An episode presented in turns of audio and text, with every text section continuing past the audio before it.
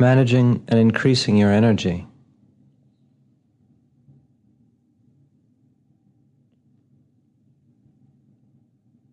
Everything that we do involves energy.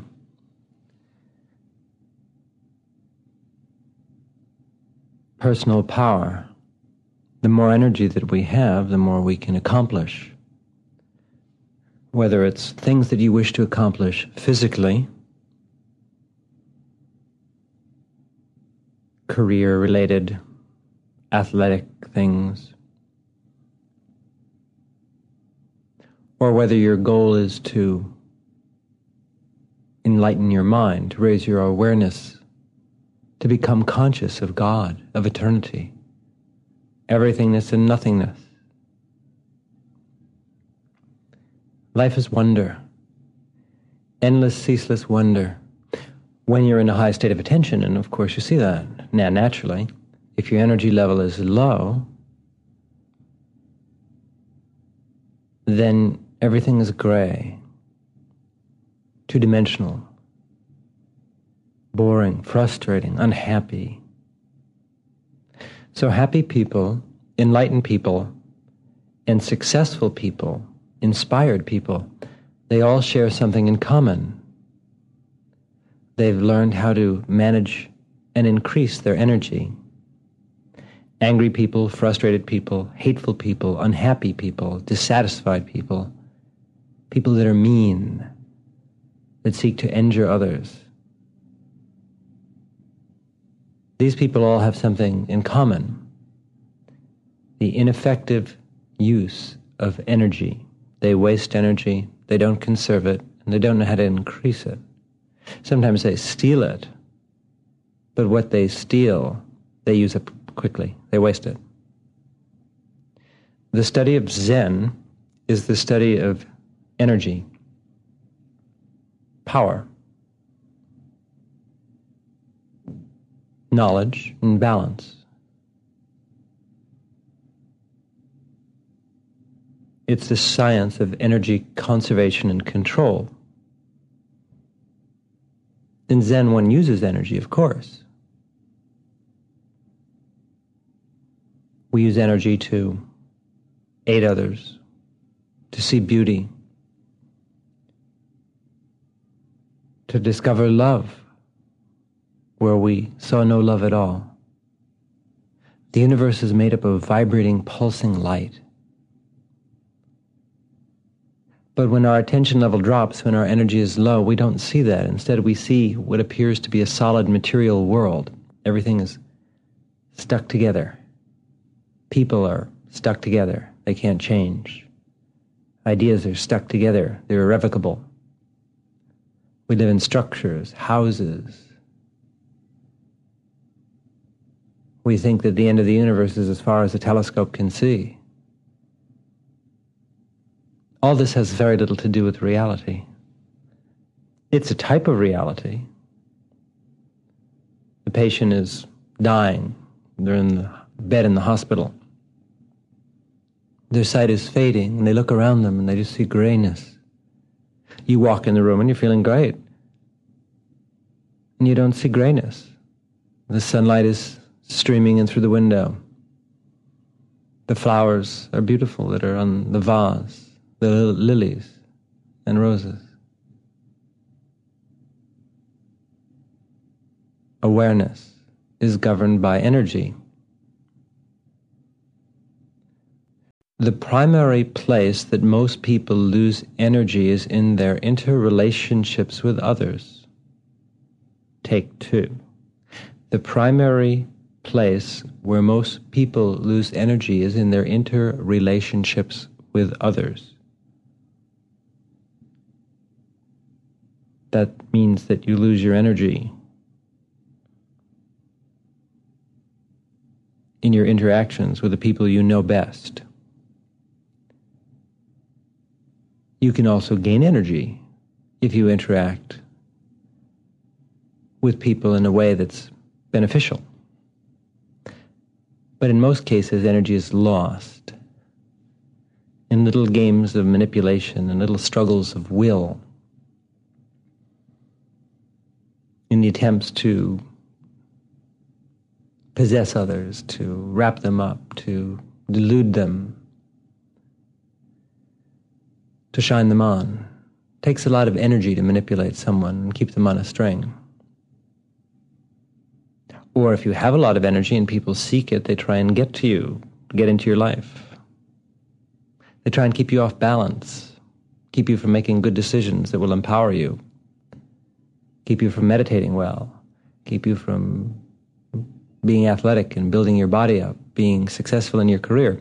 Because if you are successful and you meditate deeply and you have a healthy body, then your attention field will become very sharp and you'll look around and see if anyone is in your life for ill reasons. Oh, let's face it, nobody's perfect, right? We live in a world where everybody wants something.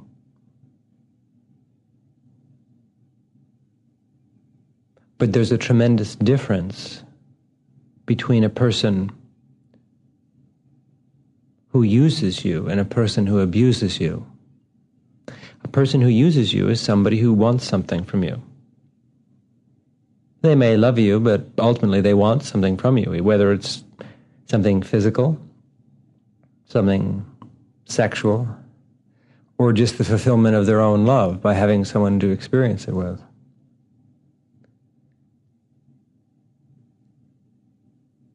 And you use people also for the same reasons. So, reciprocity, a symbiotic relationship, is a relationship in which two people have worked out certain terms. I'm using you in certain ways, you're using me in certain ways. That's a balanced association. One is aiding the other, or allowing usage, if you will.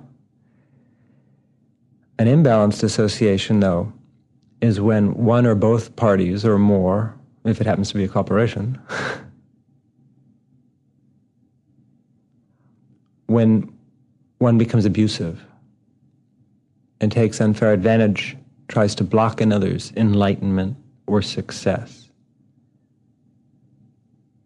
causes pain to another, injures them in any possible way, shape, manner, or form, physically, with energy, emotionally, occultly.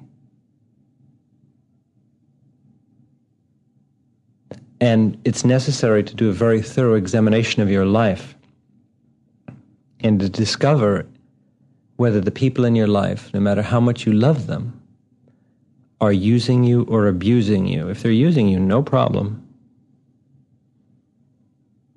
You should expect that and you should use them. Not abuse, use proper energy balancing occurs there. Beings helping each other. But if there's someone who's abusing you, then you have to ask them to stop. If they won't, you must eliminate them. Otherwise, they will keep you in a very low energy state. Naturally, as we all know, it's possible to take energy from someone else, just like you can steal money from somebody's wallet. You can take power from someone. This is usually done in close emotional sexual relationships. In sexual contact, there's something that happens, something obviously physical and something subtle and mysterious.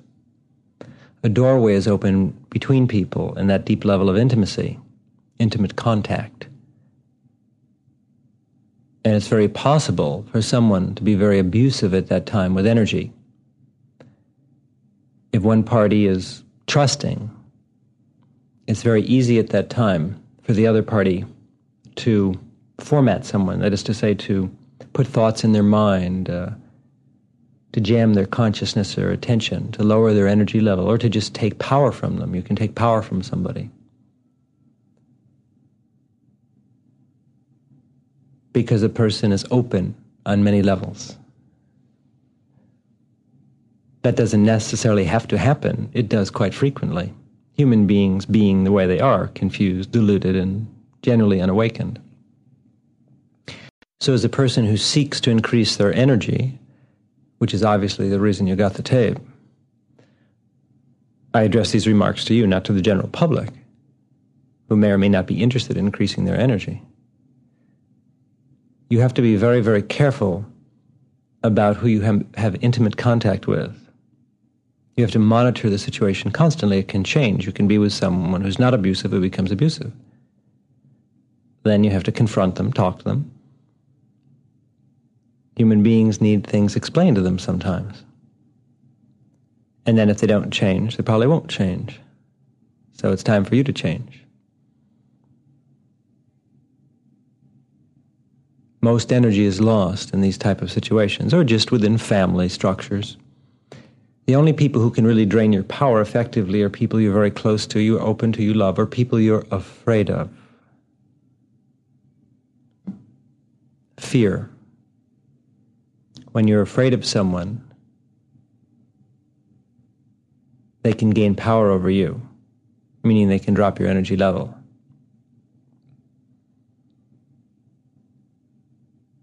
If someone has something you want, if they can wrap you, this is, we call it manipulation. They can make you think that they've got something that you have to get from them. They're the exclusive source, they're the only one who can make you happy. And of course, you can never get it yourself. Now, people come to a teacher to learn Zen or other types of self discovery. And in a way, you go to the teacher to become happy. A teacher who just wants to keep you on a string forever, that is to say, they don't actually teach you how to become independent and strong, but they set themselves up as a god, you know, the god guru concept. And you worship them and bring them offerings all the time, and they tell you what to do, constantly. They don't give you challenges to develop your mind. They don't throw you back on yourself. You know, everybody wants a teacher like that. Somebody will tell you everything, tell you what to do, how to live, how to breathe, etc. But a teacher like that is very abusive. Those people are actually usually taking their students' energy. Once in a while, a teacher may make a recommendation, but it's usually after going through the basic Socratic method of trying to get the person to figure it out themselves. A good teacher challenges your mind and your intellect and your spirit.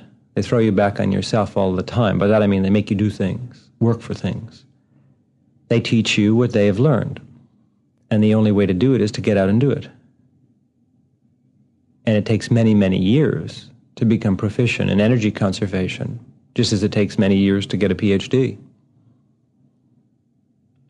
But it's something that happens you make progress. You get continually stronger. You see your attention is far different than it ever was before if you're applying the things that you've been taught. But a lot of people who are involved in self discovery lose energy to abusive teachers,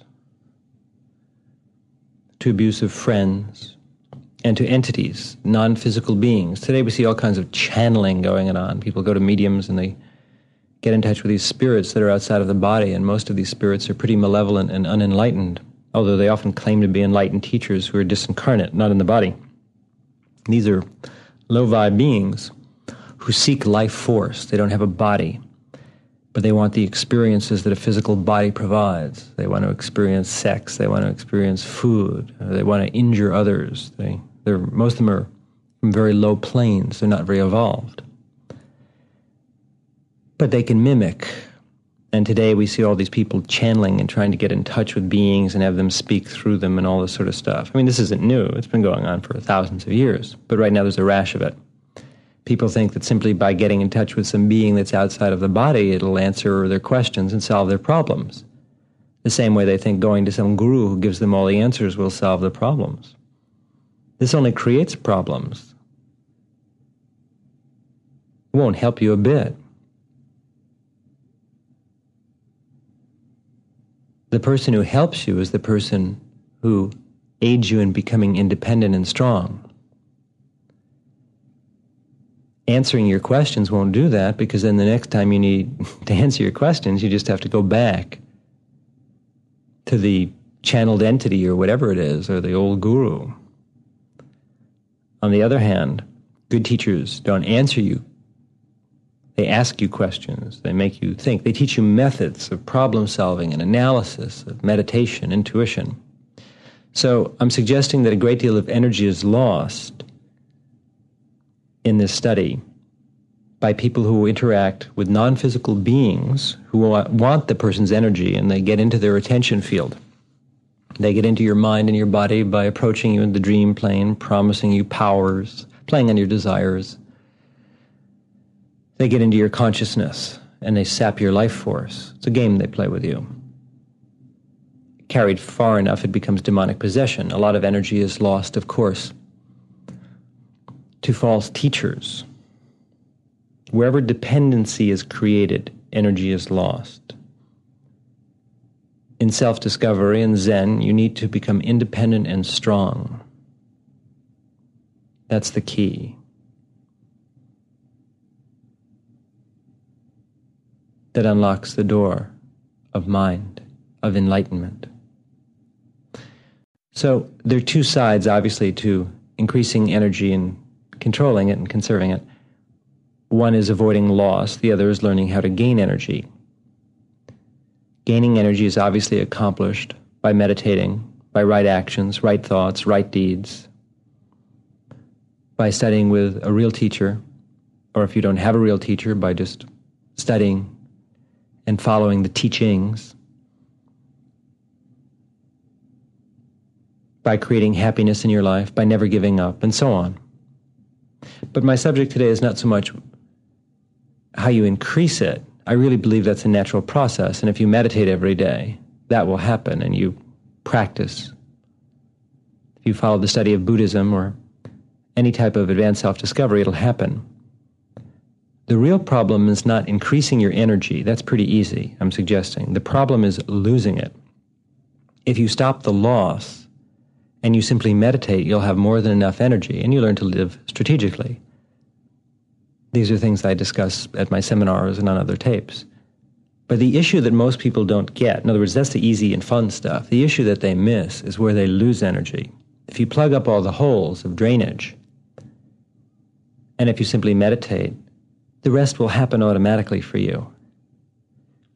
But if you miss where you're losing energy, it's a problem. Again, a given is that you're meditating every day, studying with a teacher, if not, studying the teachings and learning to have more fun with your time and life and mind. Going to places that make you feel good, that increase your energy, participating in activities, following careers, right actions, right career, all that sort of thing. Happy things. Increase your energy. But you need to look for points of depletion. Now, evolved people need to spend a great deal of time either alone or in areas of low population density. People who meditate, people who are evolved, are very sensitive. And one of the greatest problems that they have is their sensitivity. It's also their greatest boon or help because they're sensitive. Their consciousness is flexible. They can move quickly towards enlightenment and higher states of mind. But that sensitivity is a double edged sword. as a sensitive person, when you put yourself around other people, you feel their desires, you feel their angers, you feel their frustrations. And you begin to believe that the thoughts, feelings, and desires and frustrations in your own mind are yours. Even this, let's say uh, at a Zen seminar, this happens. I'll do a Zen seminar, and let's say several hundred people come. I'll be meditating, talking about the Dharma, about light, teaching strategic methods for having more fun with your life and becoming conscious, awaken. Naturally, all kinds of people come in different states of evolution, in different states of mind. And you'll sit at a seminar and you may feel other people's thoughts, some of which may not be too good. You'll pick it up.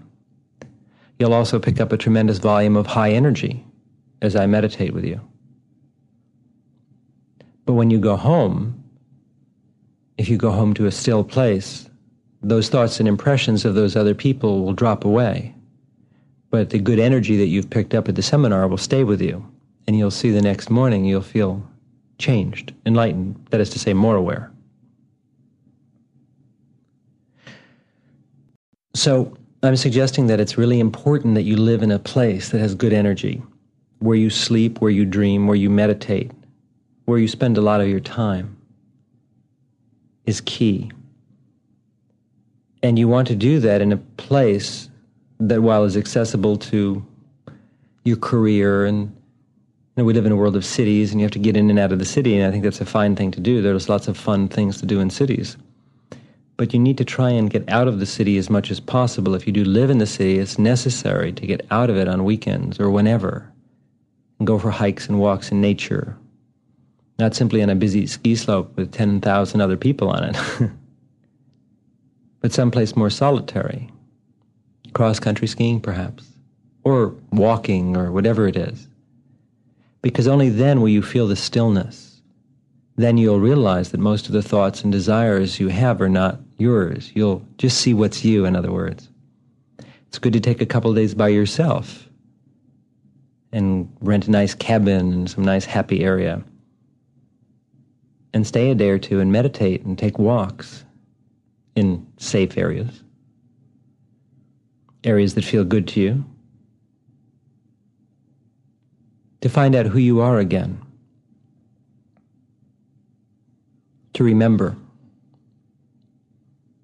Ideally, you would live in an area that's not necessarily in the middle of the country, out in the woods, because you can isolate yourself there too and just get stuck in your own thoughts. Interaction with others is good. But in an area of low population density where you have access to both deeper country and deeper city, a place of balance. If you thrive on the city energy, then it's necessary, as I said, if you want to effectively increase and manage your energy, to leave the city frequently and to walk in parks, to get away from people. Again, this is addressed only to persons who really want to move into higher levels of mind.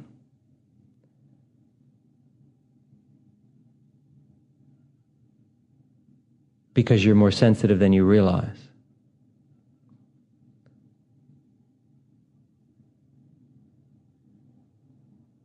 Find a spot that makes you happy. Select companions who are striving for enlightenment. They'll have their imperfections, certainly. But at least their attention is moving in the right direction. They're accessing the right type of energy. But preserve time for solitude. Don't get involved with non physical beings. In this current pastime, this rage is dangerous. Many of these people who are channeling entities and things like this are going to become very sick, physically and mentally. Oh, it is possible to contact higher beings who are not in the body. But the being you really want to contact is you.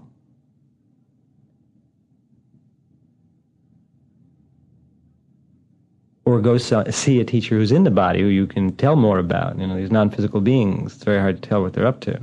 You can't see them. How can you rely on it?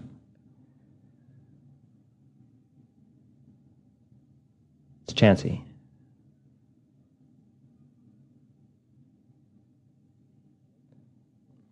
Emotional control is essential for attaining higher levels of mind. It's absolutely necessary to love, of course, but to be able to control yourself. The thing that a teacher looks for in a student is the degree of self control, not coldness, self control that someone has. Can you control your anger? Can you control your lust? Can you control your frustrations? Can you control your jealousies? Those are the only people worthy of learning the higher teachings. By worthy, I mean that they're the only ones capable of it. Because in order to really effectively interlock with higher spheres of mind and attention, you must have tremendous balance and control. This comes through conscious decisions to do so. You learn that it's more fun to have control than not to. Enlightenment doesn't occur by an accident. It's a deliberate decision that someone makes again and again day after day, week after week, month after month, year after year, lifetime after lifetime. It's something that you grow in and develop in. When you could be sloppy, you're not. When you could be indulgent, you're not. When you could be sad, you laugh instead. If you fall down, you pick yourself up and begin again and again and again and again. Be a perpetual beginner. Each day we start over, each evening, each moment. Always be inspired. It's that attitude of inspiration and belief that creates energy. There are dark forces in the world that would have you believe that you can't succeed and that you're a failure and that you're evil and all this nonsense. There are no bad people. There are only bad states of mind. And you dwell in them like houses and you can move out of them like you move out of houses if you so decide. To get into a nicer house, you need a little more money. That's energy. And you'll gain that by meditating deeply, by speaking the truth, by learning to be still, and by avoiding the crowd. Most of the time, not all of the time. Again, you don't need to be a recluse and stay away from people. But you have to set aside a lot of time for stillness. That's the only place there's real fulfillment. And then when you turn to life and activities in the world and career management and all that stuff, you'll be successful. You'll have a great time because you'll have the energy to do it all. But you can't burn the candle on both ends. You have to recharge. You need to slow it down.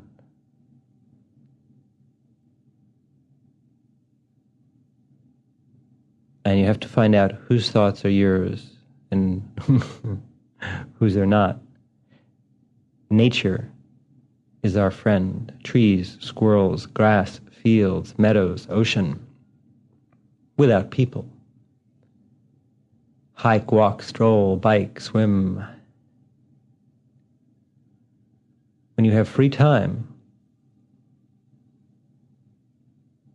be in a still place and feel eternity, feel God, feel nirvana. I mean, have a great time. Just feel it. Extend that mind of yours, which you sharpen with the sword of meditation into eternity.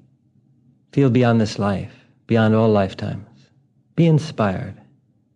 We live in a world where people aren't. So what? They're all just going to die. What do they know? Be optimistic, always. Always feel that something good is going to happen. It is. If you decide it is and you make it happen. This creates energy, this attitude. Belief, sincerity, inspiration,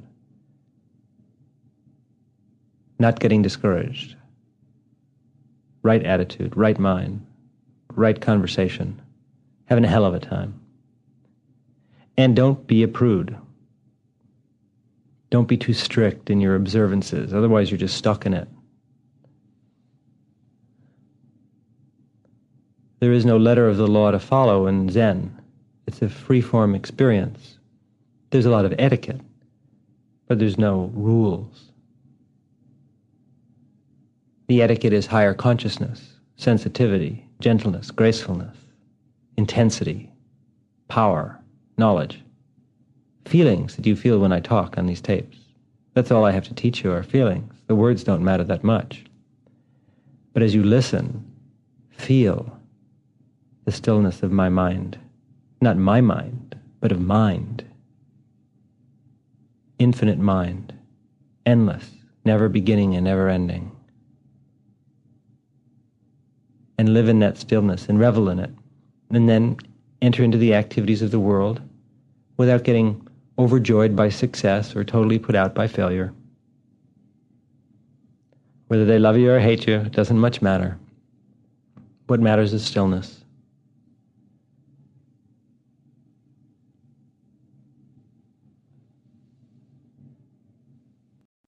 Energy is gained, a great deal of energy,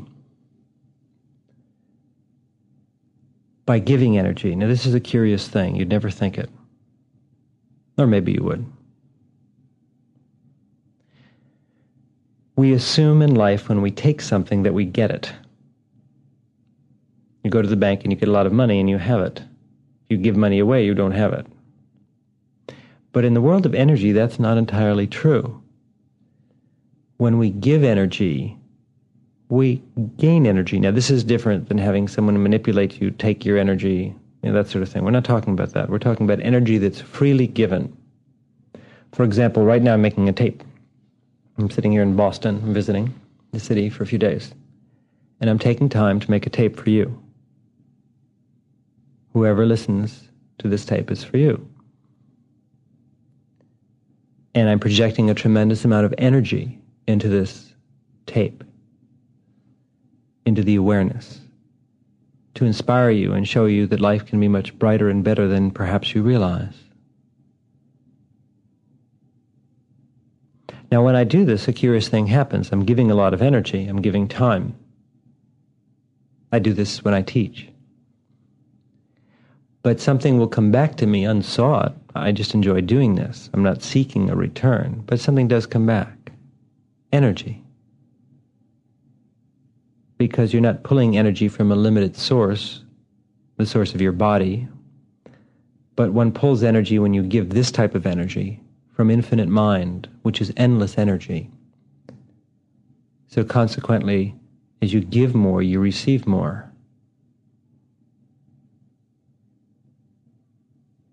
So whenever you take the time to inspire someone, to aid them in their inner search, you'll find energy will come back to you, unless, of course, you're ego tripping or you're trying to manipulate them or make them feel that you're powerful and wonderful then it's better not to. It's better to keep to yourself. You'll create very painful karmic situations for yourself. You'll lose energy.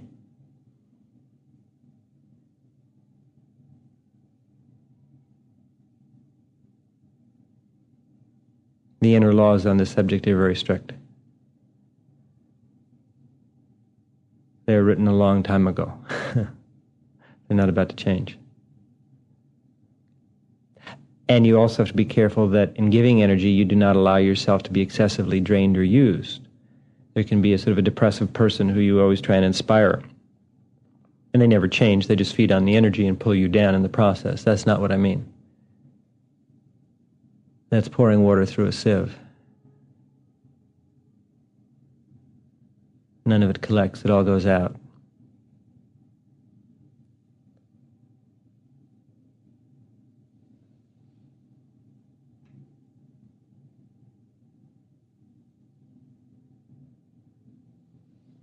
The alternative, of course, is to inspire people very selectively with sincerity.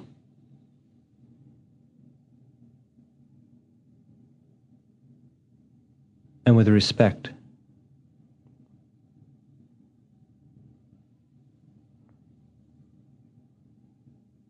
And we have the opportunity to do this constantly. You want to increase your energy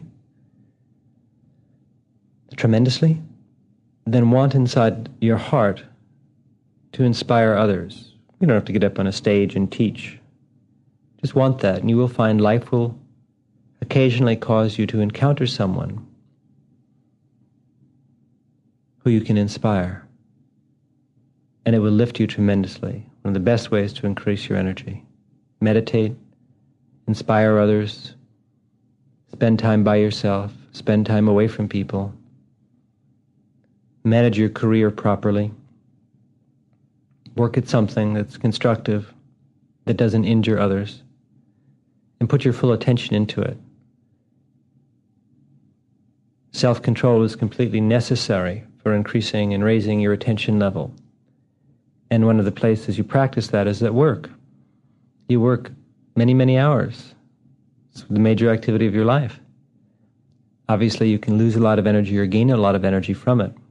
When you put your full attention into it, and you do a good job not just for the paycheck, but because that's part of your impeccability, then you'll find it'll heighten you. Oh, we all become physically tired from working. But if we work with right intent, we're inspired. Our mind goes higher, our level is more expansive.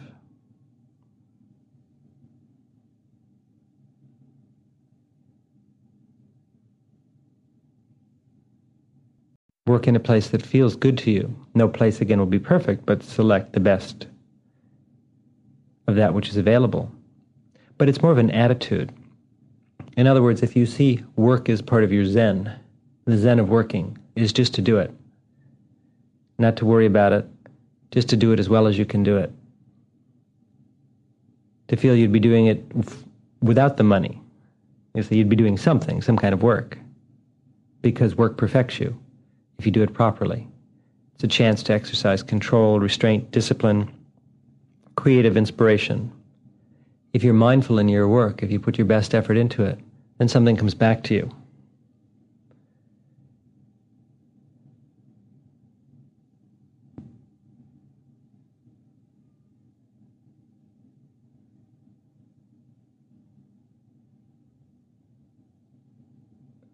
And of course, try and feel that you are beyond time and space when you meditate, when you practice zazen. Go beyond this world, beyond time, beyond life, and try and retain that feeling, not a feeling of being spaced out, cosmic consciousness, in touch with the moment and with eternity. Throughout the day, remind yourself that you're moving through eternity. Be focused, be centered, be in the now. Know what's going on in the world. Read a newspaper once in a while. Be precise in your work, in your physical motion, in your movements. But at the same time, allow your consciousness to spill over and flood into eternity, into the endless light of reality High Talk with Zen Master Rama.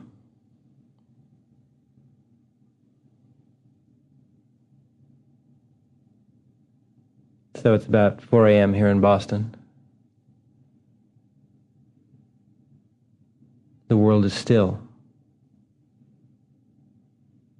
Soon everybody will be getting up and going about their tasks.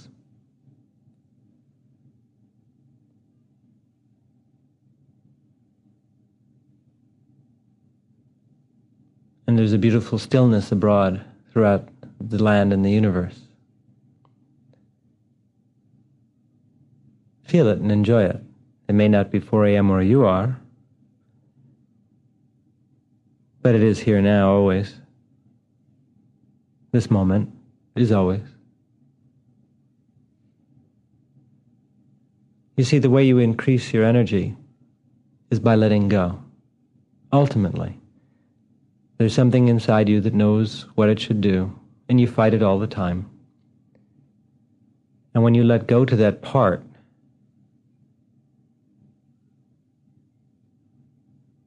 you become perfect.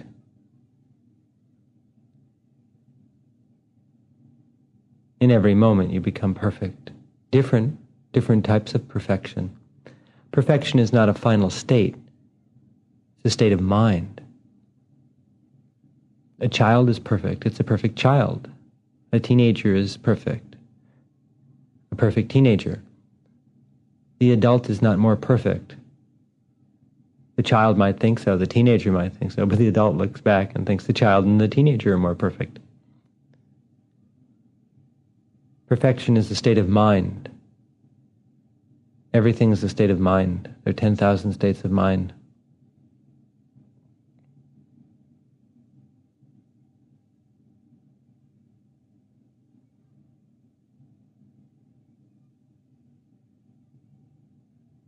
Good morning.